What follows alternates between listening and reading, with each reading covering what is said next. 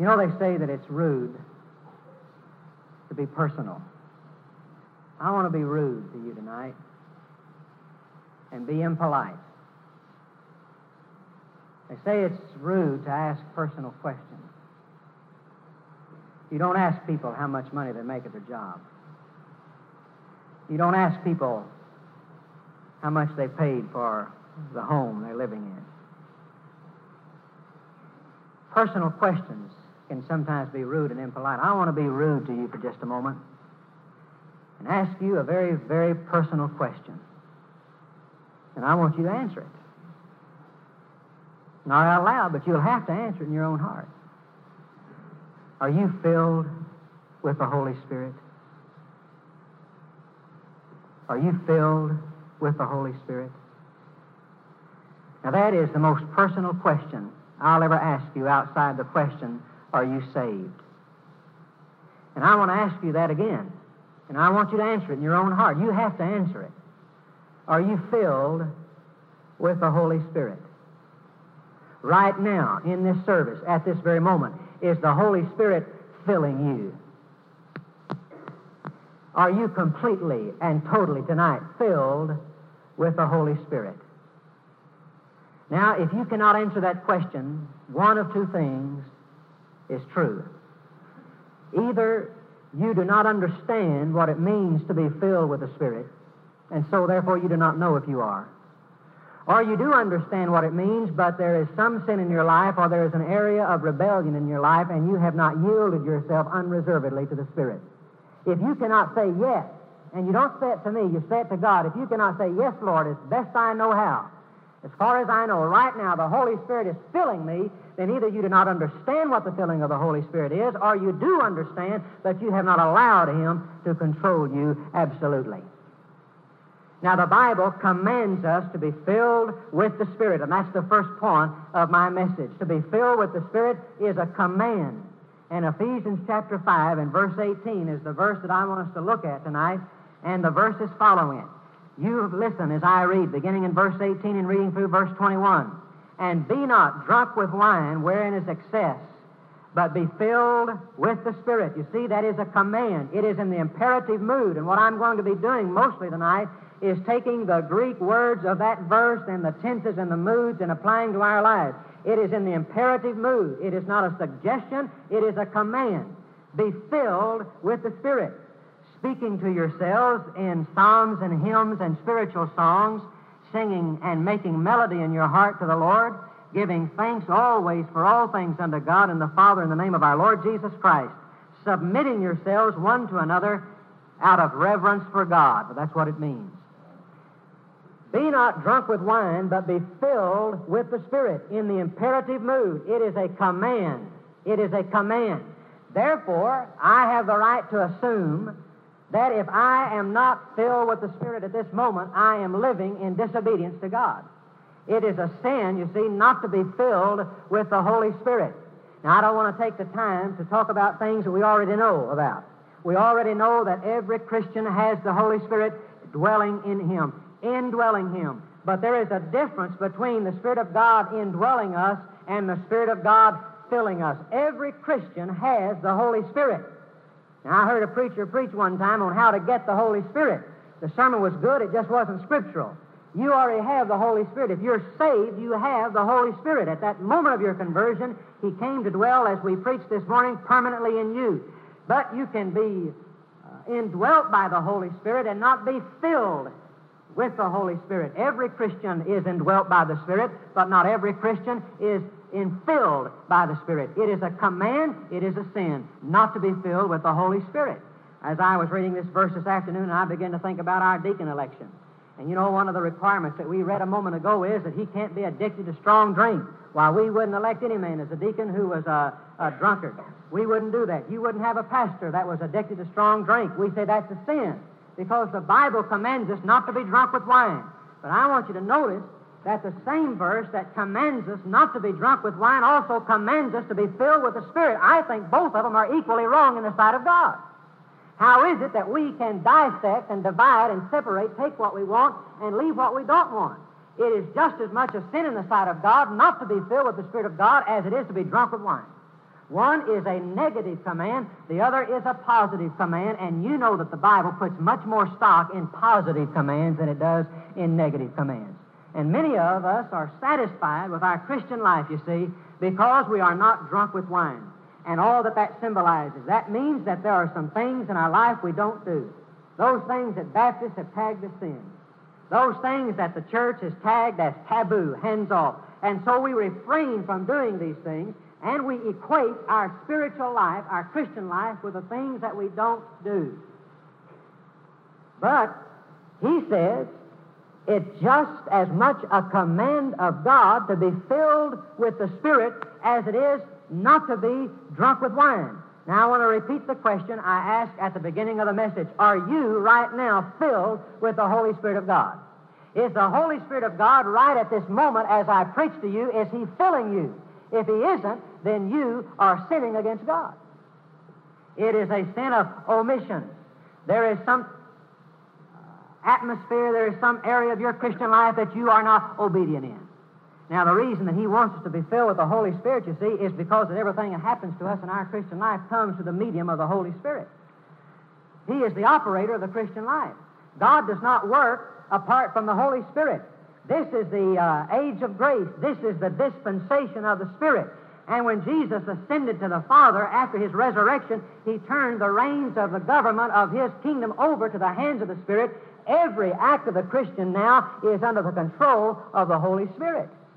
And if the Holy Spirit, you see, is not filling us, then he cannot do in us what he wants to do in us. Over in Galatians chapter 5, when it speaks about the fruit of the Spirit, it says the fruit of the Spirit is love. You have trouble loving people? Are you uh, uh, hostile towards people, then the Holy Spirit is not filling you. If the Holy Spirit is not filling you, He cannot produce His fruit in you, you see. The Holy Spirit is love. The Holy Spirit, the fruit of the Spirit is joy. Have you lost the joy of your salvation? Are you not tonight happy in the Lord? I didn't ask if you were happy. I asked, are you happy in the Lord? There's a difference between being happy and being happy in the Lord. I'm happy in the Lord. Are you happy in the Lord? You know, just to know Him, just to know Him and to fellowship with Him and to know that He's with you and to be able to worship Him. Like I said this morning, that He dwells in you and you walk down the street of Dallas and you don't have anything to do, so you worship the Lord. And you think about Jesus and you think about what He's done for you. And your joy just bubbles up and your heart is filled. And like one man at the retreat said the other day, he said, If I don't get up and tell what Jesus means to me, I'm going to burst. That's joy in the Lord. Oh, a lot of Christians that are joy in the church, they're happy, you know, when the church doors open. They're happy when they're singing in the choir, and they're happy when everything is going all right. But that's not the same thing as being happy in the Lord. And David prayed in Psalm 85, Lord, wilt thou not revive thy people again that they may what? Rejoice in thee. Rejoice in the Lord. I want you to know tonight that I'm happy in the Lord just to know Jesus, just to know him and to fellowship with him, and to know that he indwells me by his Spirit and know that He loves me and to know that He's my Lord and that tomorrow He's going to do something for me He didn't do today. And every day with Jesus is better than the day before. This has been the greatest day I've ever lived. And tomorrow, if I let the Spirit of God fill me, will be the greatest day I ever lived. I haven't lived my best day yet. I haven't preached my best sermon yet. I know some of you wish I'd hurry up and get there, but I want you to know I haven't I haven't had the best yet that God has for me. Every day it's better, it's deeper, because all the treasures of God are in Jesus, and I have never been able to plumb the depths of Jesus. Joy in the Lord. Joy in the Lord. Uh, Friday, we went to visit some of those mines up around uh, Silver, Cripple Creek, and uh, Victor. Those gold mines. And they're still, they're not working, they're not, they're shut down, but the shafts are still open. I, I didn't realize they just let, let those deep holes in the ground be open. And so we went to look at one of those and got out of the car and walked over there, and I tiptoed because uh, there's some things that I'm not uh, too crazy about, and one of them is falling into a mine shaft. And uh, that uh, we tiptoed over there, and I looked down there. It was dark. He couldn't see anything, and I, uh, I said, "Well, I wonder how deep that is." And we picked up a rock and we dropped it down there, and I never heard it hit bottom. I just never heard it hit bottom. And you know the Lord's like that. You know, uh, the Bible says in 1 Peter that the angels desire to look into our salvation. Now, you think about that for a minute the angels who stand before the thrice holy God throughout all eternity and sing and shout, Holy, holy, holy. And they've seen everything that God has ever done. They were there when God spoke and the worlds came into existence. And they were there when He fashioned man out of the dust of the ground. They were there when God destroyed the world with fire and with water. They were there when Jesus was born of a Virgin Mary in Bethlehem. They were there when Jesus died. They were there at the resurrection. But they're still interested in my salvation. And the Bible says that they desire to look into my salvation. There's so much to my salvation. The angels are jealous of it to a, to a degree, and they're interested in it. And I find I stand tonight ankle deep in a fathomless ocean, and the more I learn about Jesus, the more there is to learn about it. Just like that, just like that mine shaft. You never hit bottom. Joy in the Lord. Joy in the Lord. Let me ask you tonight, is the Holy Spirit producing that fruit in your heart? He can't make you happy in the Lord. You don't have any joy of the Lord tonight if the Holy Spirit of God is not filling you. You see, it is necessary for you to be filled with the Spirit for your Christian life to work. You know what abundant life is? Why, I've been doing a lot of teaching about abundant life lately. And the Lord gave me a good definition of abundant life when I was on this retreat. You know what abundant life is? It's the same thing as abundant health. You know what abundant health is? That's when everything works right. That's what abundant health is, when everything works right. You know what abundant life is? It's when everything works right. It's when you know that you can pray and God hears you. It's when you know that you have victory every day. As Paul says in Romans chapter 5 in the Amplified Version, we are daily delivered from sin's dominion. Everything works. Everything works. That's abundant life. Some of us sitting here tonight have been saved for years and years and years, and your Christian life has never worked for you. Over in John chapter 16 and verse 14, Jesus is trying to emphasize to the disciples the importance of the coming of the Spirit. You can't emphasize too much the work of the Holy Spirit. Now, you can get sidetracked and exalt the Spirit, and that's a sin because the Spirit just wants to exalt Jesus. And Jesus says, when he is come, in verse 14, he shall glorify me. Now, notice this, for he shall take what is mine and show it unto you. Now, for a long time, I thought all that meant was that the Holy Spirit would get facts about Jesus and relate that information to me. Well, that's part of it, but that's not what it really means. The Greek words in those verses means this, that the Holy Spirit will go to Jesus and get what belongs to Jesus and will deposit it in me. You see? That's what the Holy Spirit does. The Holy Spirit goes to Jesus and takes what belongs to Jesus and transmits that to me. Not just facts, character, attributes, power. For instance, I may need patience tomorrow. Maybe I have a problem. Maybe I'm going to be working with someone that I, I'm a little impatient with. I need patience. And so Jesus Christ is infinitely patient, and the Holy Spirit goes to that treasure house of patience. He goes and takes the patience of Jesus and gives it to me. I may need wisdom in facing a decision, and the Holy Spirit, if He's filling me, will go to Jesus. And uh, the Bible says all the wisdom of God is treasured up in Jesus, and He'll take some of the wisdom that belongs to Jesus, and He will deposit it in my heart, in my mind. I may face a temptation tomorrow. Well, no maybe be about it. I will face a temptation tomorrow. I need strength. I need power. And so the Holy Spirit goes and to Jesus who says, All power is given unto me in heaven and earth. And he takes that which is Jesus. He goes to that mine of power and takes that which is Jesus and deposits it in my own heart, and I have power. You see, this is why it is so important that, that I'm not a clogged channel, that everything is open between the Holy Spirit and myself. If I am not allowing the Holy Spirit to fill me, then He can't do for me the things that He needs to do for me. I ask you again tonight, is the Holy Spirit filling you? Well, you say, what does it mean to be filled with the Holy Spirit? All right. Point number one, we are, it is a command to be filled with the Spirit. Point number two, to be filled with the Spirit is a command to be controlled by the Spirit. It is a command to be controlled by the Spirit. This uh, verb, be filled with the Spirit, is a passive verb. The New English Bible translates it this way let the Holy Spirit fill you. You see? You see the emphasis? The Holy Spirit wants to fill me. The only thing that's keeping me tonight from being filled with the Spirit is I just won't let Him. For me to be filled with the Spirit means that I yield to Him without reservation. It means that I allow the Holy Spirit to fill me. Now, notice how Paul fuses these two ideas together in verse 18. Be not drunk with wine, but be filled with the Spirit. When a man is drunk with wine, what's the matter with him? What's the matter with him? He is under the influence of another power. He is being controlled by an outside force. His tongue, his walk, his mind is under the control of something other than himself when a man is drunk with wine. Now, that is exactly what it means to be filled with the Spirit. It means that I allow the Holy Spirit to control me. I allow Him to control me. Another way of saying it is, I let Jesus be Lord of my life. The command to be filled with the Spirit is a command to be controlled by the Holy Spirit. Now, you know, there are a lot of people that like to be filled with the Holy Spirit. But I want us to think of it tonight in the light of being controlled by the Holy Spirit. Do you really want tonight to be controlled by the Spirit? Because, you see, if you are going to be filled with the Spirit, and if you're going to be controlled by the Spirit, it means that you're going to be controlled by a person who will not tolerate any of your selfishness. Do you want to be controlled by someone that won't let you think of self all the time? Do you really want to be controlled by somebody who won't let you be happy telling a lie? Do you really want to be controlled by somebody tonight that will not, intol- will, will not tolerate your impurity? Will not tolerate the magazines you read and the jokes you tell? Do you really want to be controlled by somebody tonight that will not tolerate your gossip and your criticism? Do you really want to be controlled by a person tonight who will not tolerate your jealousy and your envy?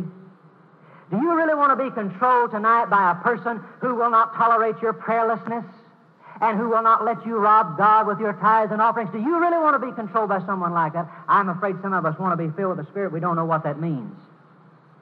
To be filled with the Holy Spirit means that I come to the Holy Spirit, I come to Jesus Christ, and I allow Him to control me. That means my thoughts and my tongue and my eyes, my whole life. He controls me absolutely. I say with that songwriter, Make me a captive, dear Lord, and then I shall be free. Force me to render up my sword, and I a conqueror shall be. I sink in life's alarms when by myself I stand. Imprison me within thy arms, and strong shall be my hand. You see, that's what it means. It means that I become the, the slave of Jesus. I let the Holy Spirit control me. Absolutely. Control me. Now, this gives an indication of how a person is filled with the Holy Spirit. You can be filled with the Spirit tonight. You can be filled with the Spirit every day of your life. By the way, this is in the present tense, and that's my third point. To be filled with the Holy Spirit is, first of all, a command. It is a command to be controlled by the Spirit. And thirdly, it is a command to be continuously controlled by the Spirit. That's in the present tense.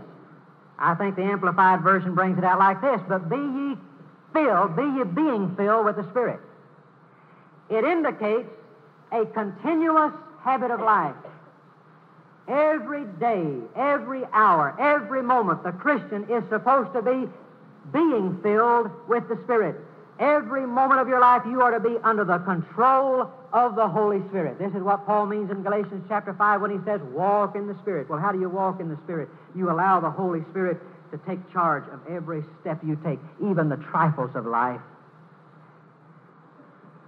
Oh, and he does not tolerate the trifles of life. You become super sensitive to the sins in your life.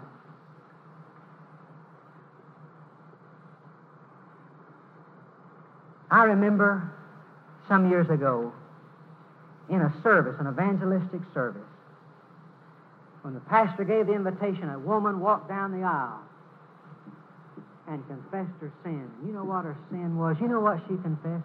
She said, I've been playing dominoes. I think for a lot of years I thought that lady was some kind of nut. What in the world is wrong with playing dominoes? Not a thing. But you know what? That lady said she'd been spending too much time. Too much time. Now, do you want to be controlled tonight by somebody who's going to nag you once in a while when you spend too much time fooling around, wasting time? Some of these things that are not wrong in themselves, but they're robbing Jesus of precious time in your life. You become super sensitive to sin, you see. Oh, if you, if you, if you slip and say an unkind word, or if you say something about somebody uh, that you didn't mean to say, you just don't have any peace about it, and you have to go and make it right. Some of you wondered why in the world in our revival so many people kept going to other people and saying, I'm sorry for what I said, and I'm sorry for what I did. And you thought, how in the world could anybody stand up here and publicly confess to the church some sin of their life? Well, I want to say, once you've known the filling of the Holy Spirit, you'll die to have it. And you can't buy it with money. And once you've known what it means to be uh, happy in the Lord and know that peace and that joy and knowing the Holy Spirit is filling you and controlling you every day of your life, you, you will give your life to know that experience day by day. So you're not going to tolerate anything that would quench that spirit in your life. That's why some of us tonight are not filled with the Spirit. It doesn't mean that much to us yet. Oh, I, the more I preach, the more helpless I feel. Oh, the more helpless I feel. The more I realize it's all of the Holy Spirit. It's all of the Spirit. Oh, I tell you, if the Spirit of God doesn't do it, it's not done at all.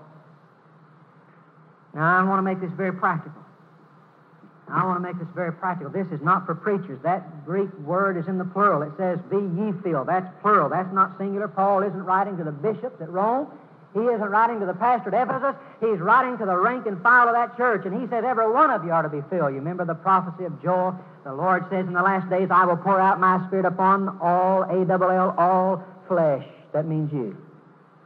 That means you. Listen, when the Holy Spirit of God fills you, then you can be a witness. Well, the Lord has really been dealing with me about this matter in our church this week. You know what I'm praying for now? I think we've gotten pretty well right with the Lord. A lot of us have. I believe we're just starting. I believe we're just beginning. I believe God just gotten us where He can use us. And one of the sins of this church has been the fact that we've not been witnessing and winning people as we ought. But what difference does it make? We've not been able to because we've not been right with God. I think the Lord has gotten us to a place now where He can. But it is the Spirit of God that gives you the ability to witness. I'm going to be teaching a course on Wednesday night, but I want to tell you I can't teach anybody to witness, and you can take this course and learn the book and memorize every sentence and still not want to witness and go out and fail. It's the Spirit that does it. He must witness through you, and He will if you yield yourself to Him. I, I'm not going to be satisfied if our church doesn't come to this place where our people are witnessing and winning people to Jesus. It takes a while to do that. You don't do that overnight. And the Lord has been dealing with us for a long time now, getting us to this place. Now I want to ask you the question again. I want to keep asking, and I pray the Lord will ask it of you every moment of this night. Are you filled with the Spirit of God? Right now, this very moment, is the Holy Spirit of God filling you? And by that I mean, is the Holy Spirit right now, as best you know how, in absolute control of your life? Well, if there is a known sin in your life that you're not willing to let the Lord take away, then He's not filling because He's not in control, is He? You see, you can come to the altar and you say, Lord, fill me with the Holy Spirit. Lord, fill me with the Holy Spirit. And the Lord say, All right, I'll fill you just as soon as you go to so and so and apologize to them for what you did. I'll fill you just as soon as you go home and take that stuff out of the refrigerator. I'll go home just as I'll fill you the Spirit just as soon as you go home and rummage through your magazine rack and throw out some of that junk. I'll fill you with the Spirit just as soon as you make up your mind you're going to start honoring God with your tithe and your offering. I'll fill you with the Spirit if you're willing to be a witness for me. I'll fill you with the Spirit if you'll get rid of that sin. And if you if you ignore that, and if you build a detour around it, and if you say, No, I want to be filled with the Spirit, but I'm not willing to do that thing, then you forget it. Because the Spirit of God is not in control, you see. You see, being filled with the Spirit is simply allowing the Spirit of God to control us moment by moment. Now you can be filled with the Spirit one minute and not filled the next minute.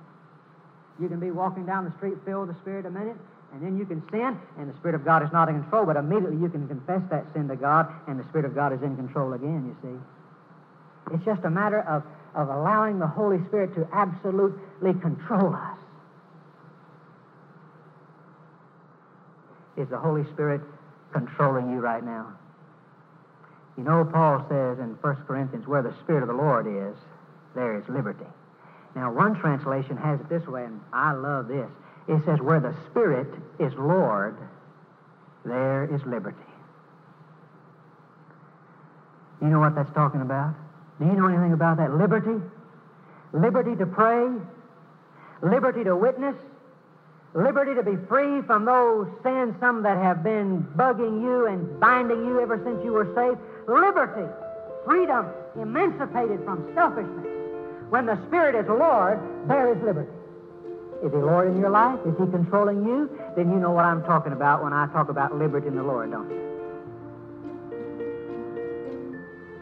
Is He controlling you? Is the Spirit Lord tonight? The Ron Dunn podcast is available only for personal edification, not to be duplicated, uploaded to the web, or resold without prior written consent. It is managed and operated by Sherwood Baptist Church. If you would like to listen to additional Ron Dunn messages, visit sherwoodbaptist.net slash bookstore and search Ron Dunn. For more Ron Dunn materials, including sermon outlines, devotions, and scanned pages from a study Bible, please visit rondunn.com.